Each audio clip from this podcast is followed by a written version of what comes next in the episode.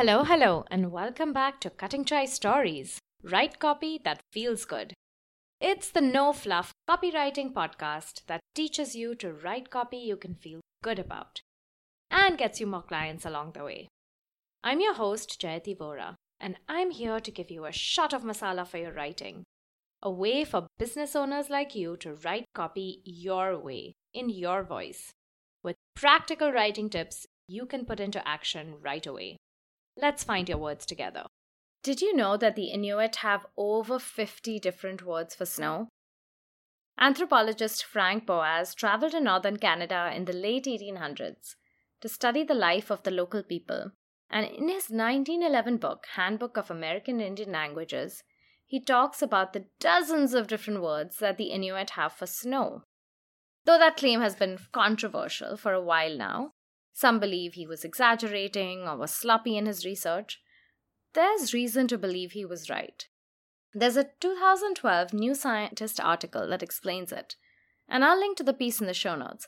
But according to the New Scientist, the Inuit dialect spoken in Canada's Nunavik region has at least 53, that means 53 different words for snow, including matsaaruti for wet snow that can be used to ice a sleigh's runners, and pukak for the crystalline powder snow that looks like salt. I'm probably butchering the pronunciation, but I've never heard it said aloud, so please forgive me if I am. According to a linguist at the University of North Texas, these people need to know whether ice is fit to walk on or whether you will sink through it. It's a matter of life or death. Not every name is a matter of life and death, but it makes sense that if you live in a bitterly cold place where there's a lot of snow and ice, you need to be able to distinguish between the different conditions of that snow and ice when you step outside. That's the same reasoning behind naming things yourself as a creator, a service provider, a teacher, as someone who has their own methodology, their own way of doing things, their own framework. If you're a regular listener of this show, you probably know that I was born and brought up in India and only moved to New York in my mid 20s. And when I first encountered American culture, I used to be bewildered by the resumes and the job titles and the way that people talked about what they did. It seemed to me to be self aggrandizing. Because when you took the jargon and the fancy words out of the job titles, they seemed normal, regular, like something I could do myself. Here are some examples, okay? Not of the things that I heard when I first came to the country, but just examples of the kind of thing I was talking about the Genius Bar in Apple stores. For the service technicians you take your laptop to when a key gets stuck. Tech Desk sounds way less imposing and impressive than the Genius Bar, right? Capital G, capital B, by the way. When someone says they work at the Genius Bar, and if you're not sure exactly what that is, well, you'd be kind of intimidated by them, right? If they worked at something called a Genius Bar, does that mean they're a genius? Whatever that means. Here's another job title Director of First Impressions. I admit I've never actually encountered this one. Do you have any guesses as to what that refers to? It's a fancy pants way of saying receptionist. It's also more fun. And on my LinkedIn page, I'm guilty of that myself. Some time back, I changed my title from whatever it was, I can't even remember, to Director of Badassery at Cutting Chai Stories. So, obviously, I'm not saying this is an uncrossable line. In fact, I'm all in favor of fun. But there's a difference in tone. When you're having fun with it, as opposed to making it sound bigger or as if it has more responsibility than it does. Last example Revenue Protection Officer for a ticket inspector. When you say someone is a ticket inspector, well, if you've ever had to buy a ticket to board the bus or the train, you know exactly what that means. When you say someone is a revenue protection officer instead, well, that could mean anything. That could mean the person works at a collection agency and chases unpaid bills. I mean, maybe it means accountant, right? It's not plain speaking. So, this is the kind of thing that bewildered me when I first moved to the United States. I simply could not understand why people didn't speak plainly, especially when it came to work. Then there's also the business speak, the industry jargon that masks the meaning of words, or as I call it, is the sign of a lazy mind.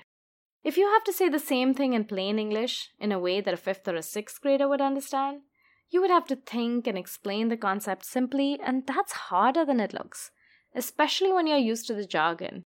I'm still not a fan of this kind of self aggrandizing or lazy language, but I've come around to the idea of finding new words to describe things, like the Inuit. Back in my early 20s, I would not have understood the need to name a particular framework or methodology. I can't say for sure, but I might have thought it was unnecessary or extra. But now I understand that without the words to refer to what you're talking about, you can create confusion and a lot more. If you're an Inuit and you need a way to explain to your friend the conditions of the snow outside the village, if you simply do not have a word for it that both you and your friend might understand, your friend might go out and be unprepared for what she might find, and that really might be a matter of life and death. For the rest of us, maybe it's not dangerous to not have the words, but it hampers our ability to communicate. Here's another example of this. If you speak multiple languages, sometimes don't you find that you have a word for something in one language that simply doesn't exist in another?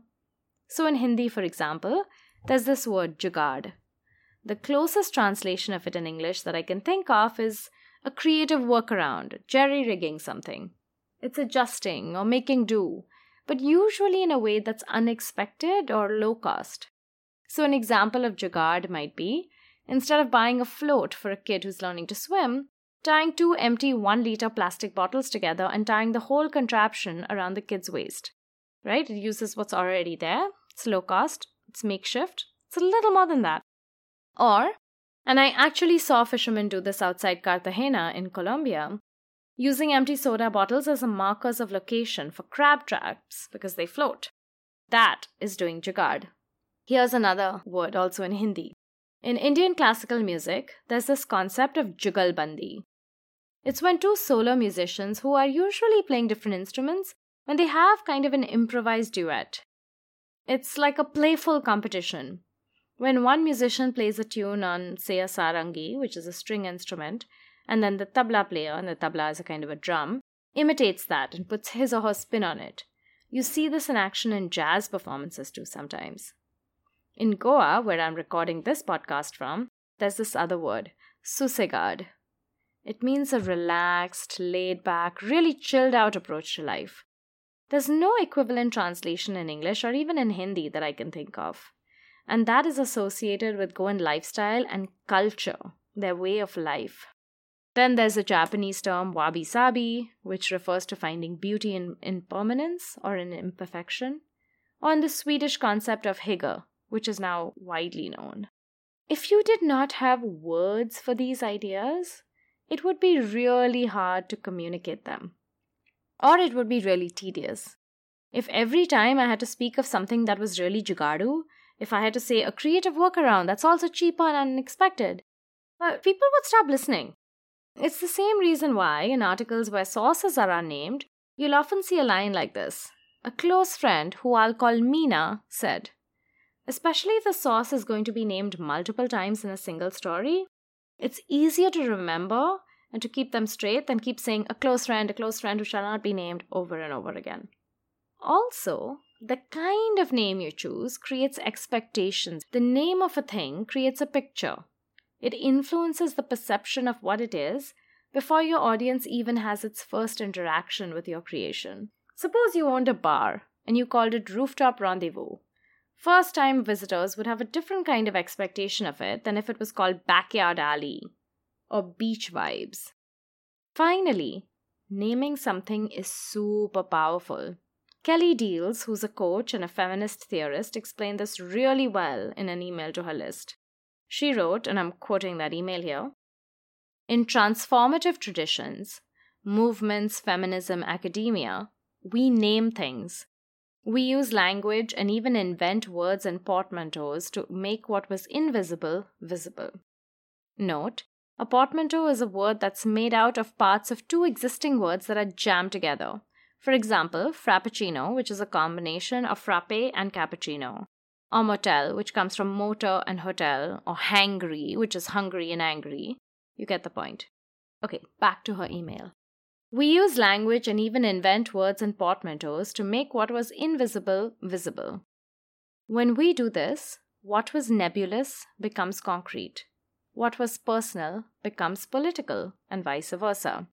And then Diels gives some examples of what she's talking about.